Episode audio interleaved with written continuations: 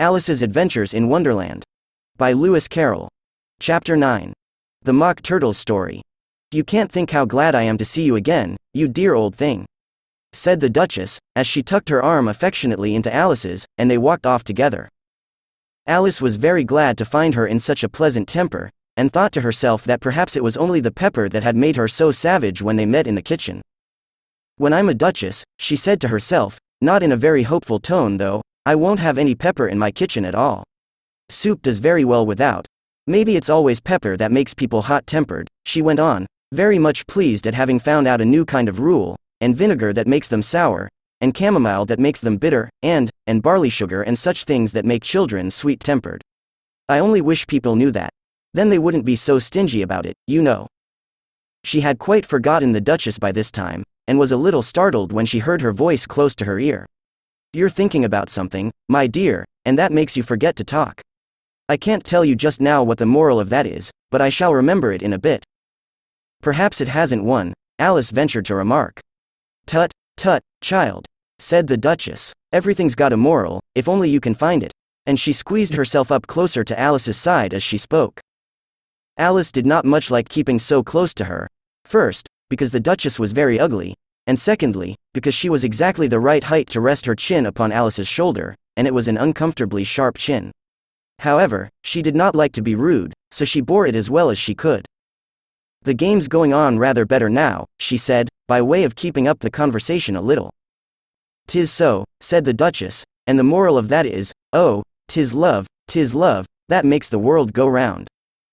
Somebody said, Alice whispered, that it's done by everybody minding their own business. Ah, well, it means much the same thing, said the Duchess, digging her sharp little chin into Alice's shoulder as she added, and the moral of that is, take care of the sense, and the sounds will take care of themselves. How fond she is of finding morals in things. Alice thought to herself. I dare say you're wondering why I don't put my arm round your waist, the Duchess said after a pause. The reason is, that I'm doubtful about the temper of your flamingo. Shall I try the experiment? He might bite, Alice cautiously replied, not feeling at all anxious to have the experiment tried. Very true, said the Duchess, flamingos and mustard both bite. And the moral of that is, birds of a feather flock together. Only mustard isn't a bird, Alice remarked. Right, as usual, said the Duchess. What a clear way you have of putting things. It's a mineral, I think, said Alice. Of course it is, said the Duchess, who seemed ready to agree to everything that Alice said. There's a large mustard mine near here. And the moral of that is, the more there is of mine, the less there is of yours. Oh, I know, exclaimed Alice, who had not attended to this last remark, it's a vegetable. It doesn't look like one, but it is. I quite agree with you, said the Duchess, and the moral of that is, be what you would seem to be, or if you'd like it put more simply, never imagine yourself not to be otherwise than what it might appear to others that what you were or might have been was not otherwise than what you had been would have appeared to them to be otherwise. I think I should understand that better, Alice said very politely, if I had it written down, but I can't quite follow it as you say it. That's nothing to what I could say if I chose, the Duchess replied, in a pleased tone. Pray don't trouble yourself to say it any longer than that, said Alice. Oh, don't talk about trouble, said the Duchess. I make you a present of everything I've said as yet. A cheap sort of present, thought Alice. I'm glad they don't give birthday presents like that. But she did not venture to say it out loud. Thinking again? The Duchess asked, with another dig of her sharp little chin. I've a right to think, said Alice sharply, for she was beginning to feel a little worried. Just about as much right, said the Duchess, as pigs have to fly, and the M. But here, to Alice's great surprise, the Duchess's voice died away, even in the middle of her favorite word, moral, and the arm that was linked into hers began to tremble. Alice looked up, and there stood the Queen in front of them, with her arms folded, frowning like a thunderstorm. A fine day, Your Majesty. The Duchess began in a low, weak voice. Now, I give you fair warning, shouted the Queen, stamping on the ground as she spoke. Either you or your head must be off, and that in about half no time. Take your choice. The Duchess took her choice, and was gone in a moment. Let's go on with the game, the Queen said to Alice, and Alice was too much frightened to say a word, but slowly followed her back to the croquet ground. The other guests had taken advantage of the queen's absence, and were resting in the shade. However, the moment they saw her, they hurried back to the game. the queen merely remarking that a moment's delay would cost them their lives. All the time they were playing, the queen never left off quarreling with the other players, and shouting, Off with his head! Or, Off with her head! Those whom she sentenced were taken into custody by the soldiers, who of course had to leave off being arches to do this, so that by the end of half an hour or so there were no arches left, and all the players, except the king, the queen, and Alice, were in custody and under sentence of execution. Then the queen left off, quite out of breath, and said to Alice, Have you seen the mock turtle yet? No, said Alice. I don't even know what a mock turtle is. It's the thing mock turtle soup is made from, said the queen. I never saw one, or heard of one, said Alice. Come on, then, said the queen, and he shall tell you his history. As they walked off together, Alice heard the king say in a low voice, to the company generally, You are all pardoned. Come, that's a good thing she said to herself, for she had felt quite unhappy at the number of executions the queen had ordered. They very soon came upon a griffin, lying fast asleep in the sun. If you don't know what a griffin is, look at the picture. Up, lazy thing, said the queen, and take this young lady to see the mock turtle, and to hear his history. I must go back and see after some executions I have ordered, and she walked off, leaving Alice alone with the griffin. Alice did not quite like the look of the creature, but on the whole she thought it would be quite as safe to stay with it as to go after that savage queen, so she waited. The griffin sat up and rubbed its eyes, then it watched the queen till she was out of sight, then it chuckled. What fun, said the griffin, half to itself, half to Alice. What is the fun, said Alice.